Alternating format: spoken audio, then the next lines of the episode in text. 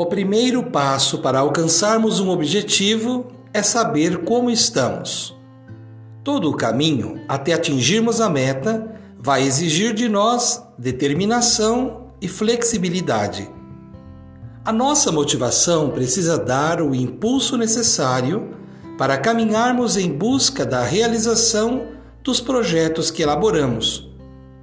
Para não corrermos o risco de desanimarmos ou desistirmos, precisamos focar na realidade concreta de nossa vida.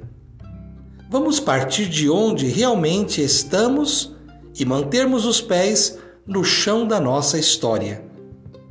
Com determinação, vamos passo a passo construindo uma vida com possíveis conquistas.